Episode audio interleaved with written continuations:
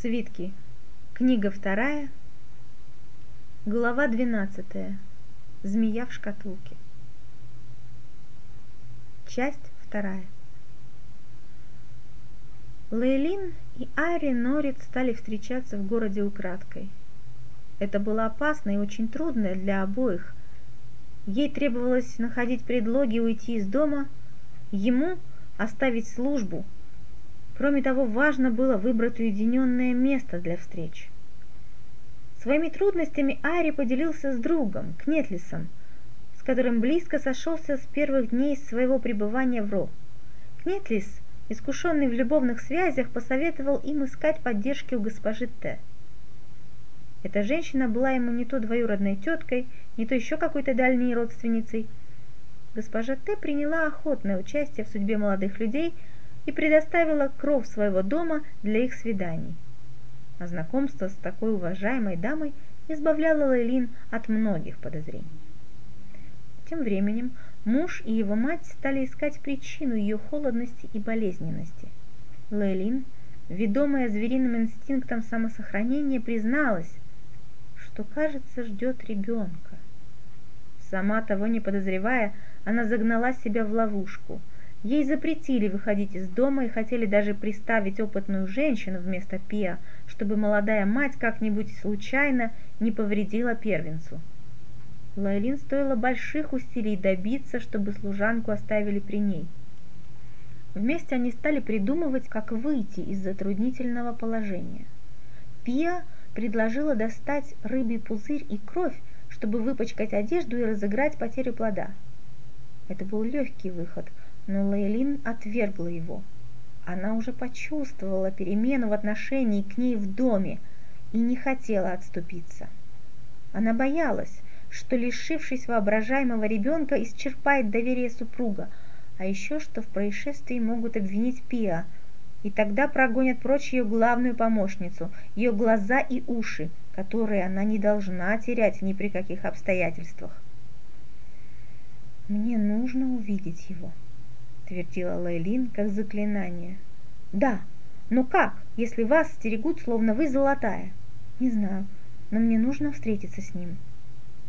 Может, я схожу к госпоже Т? Пусть она что-нибудь посоветует. Нет, она и так слишком много знает о нас. Я надула губы. Вам не угодишь. Из чего вы взяли, что в этот раз что-то получится? Вы ведь встречаетесь с господином Ари не первый день. Ты не хочешь мне помогать. Ты их боишься, так? Ты меня предаешь. Лейлин готова была разрыдаться. Успокойтесь, смягчилась служанка. Я хочу вам помочь, но пока не придумала, каким способом. А что, если ему переодеться странствующим торговцем? Его же никто не знает. И самому прийти в дом. Очень опасно, возразила Лейлин, немного поразмыслив над привлекательной уловкой – Кроме того, нас не оставят наедине. Сразу сбежится орава народу. Облепят, как мухи. Тогда пусть притворится прорицателем и скажет, что предсказывает судьбу с глазу на глаз. Ну, да вряд ли вас оставят с глазу на глаз с незнакомым мужчиной. Незнакомым мужчиной? Вдруг загадочно улыбнулась Лейлин. А кто сказал, что это будет незнакомый мужчина? Тот же день Пья было дано задание разыскать Ари и посвятить его в рискованный план. Она вернулась гораздо позже предполагаемого. «Ты его видела?» — выдохнула с тревогой Лейлин. «Видела. Правда, пришлось ждать, пока он сменится с караула. Что он сказал?» «Вам сначала о любви или о деле?» Заговорщицки прищурилась Пиа. «Если о деле, то он сказал, что придет послезавтра, а все прочее, как уговорились. Почему не завтра? Сказал, что должен приготовиться. Он столько всего у меня выспросил. Знаете, я боюсь, что послезавтра начну смеяться, когда его увижу. Что ты? Тогда лучше совсем не подходи. Испугалась Лейлин. Сохрани нас небо. И еще что-то на непонятном пио-варварском наречии. А потом, когда осталась одна, долго молилась своим забытым степным богам. День тянулся для Лойлин в томительном и бесполезном ожидании.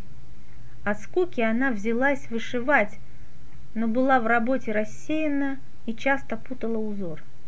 Пия пропадала где-то. То ли работу дали в старухиных покоях, то ли хитрая служанка предусмотрительно решила скрыться на время опасного предприятия. Лайлин не с кем было даже словом перемолвиться и злить тревогу. Миновал полдень. Солнце начало медленный путь к кромке неба, сменился караул на стенах старой крепости. Потом настало время и вечерней стражи. Ари все не было. Лейлин поняла, что он не придет. Она утешала себя мыслью, что их плану верно помешала его воинская служба, но червь сомнений неутомимо точил ее сердце. Пия влетела как камень, пущенный из пращи. Не нужно было никаких слов, он пришел. Лейлин почти бегом покинула комнату и остановила себя в нескольких шагах от двери – отделявший приемный покой от жилых. Эти несколько шагов она прошла степенно, как подобает ничего не подозревающей замужней женщине, находящейся к тому же на сносях. Комнате она увидела мужа, старуху и незнакомую дородную, обильно накрашенную румянами и сурьмой женщину. Женщина была такая здоровая, что могла бы состязаться с мужчинами, попади она на праздник Чалгун, который устраивают в стойбище в первый день осени. На голове у нее красовался алый нестерпимо яркий платок, повязанный по степному обычаю так, что концы лепестками спадали на спину. Грудь победно вздымалась, обтянутая шелковой кофтой синего, как море цвета, и на этой груди в такт дыханию вздымалось множество рядов разного цвета и размера амулетов и бус. Унизанные кольцами руки женщины упирались в бедра, в широкую юбку с пестрым узором. При виде Лейлин женщина всплеснула руками и устремилась к ней навстречу. Арри Норит, а это был именно он, с размаху прижал молодую госпожу к своей накладной груди, оказавшейся довольно жесткой, поскольку внутрь было туго набито тряпье. При этом он затараторил что-то, что должно было выражать радость встречи на родном для Лейлин языке. Лейлин не поняла ни единого слова, к счастью, Ари тут же перешел на понятный всем язык нангутов. «Да благословят все духи земли и неба вашего первенца!» Счастливая чадоносица, плод приносящая, дорогая моя деточка, как я по тебе соскучилась. Ну, обними скорее свою тетушку. Как рады будут твои родители узнать, что скоро у них будет внук.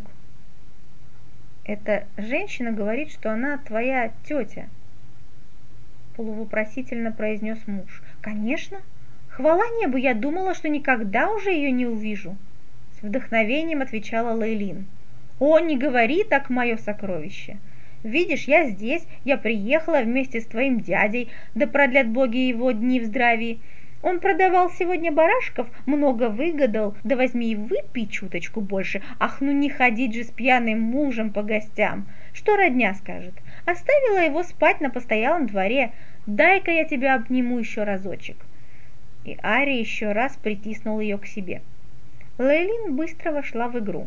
Пустилась вспоминать многочисленных родных, говорить, как хорошо и счастливо живет она с мужем, как она обязана его матери, и все это громко, быстро и радостно, чтобы ни у кого не возникло подозрений относительно происхождения мнимой тетки. Старуха распорядилась, и на женской половине накрыли стол. Лжететку стали почивать остатками ужина, а она безумолку рассказывала о новостях из стойбища, перемежая рассказ выражениями на родном языке и смачными шуточками. Лейлин дивилась, как ловко удалось Ари превратиться в женщину. Он говорил тонким голосом, хихикал и закрывал лицо рукавом, в движениях его появилась некоторая плавность, несвойственная мужчине. Но самое веселое было наблюдать старухина благоволение гости. Тетка пила и ела за троих и под конец задремала, склонив голову на плечо племянницы. Решено было постелить ей в этой самой комнате. Удивительно, как старуха тебя приняла, шепотом сказала Лейлин, пробравшись ночью к Аре. Две старые женщины всегда найдут о чем поговорить, отшутился он. Его настоящий голос звучал непривычно. Было в ней подозрение, но я с порога начал раздавать подарки, и, кажется, она успокоилась. Кстати, я для тебя тоже преподнес всякие безделицы. Тебе их отдали? Нет, удивилась Лейлин. А что там было? Так, платки, бусы. Неужели старая корга их оставила себе? Надо завтра утром спросить. Пусть оставляет. Главное, ты здесь. Лейлин нежно обняла его. А тетку ты так не обнимала. Рано утром Ари покинул гостеприимный дом племянницы, пообещав ее часто навещать. Лейлин и Пия лучились светом. Все было хорошо. Тихо спросила служанка. Госпожа кивнула. Я уверила, что вы действительно носите его дитя. Так и будет Пия. Ему не придется сомневаться –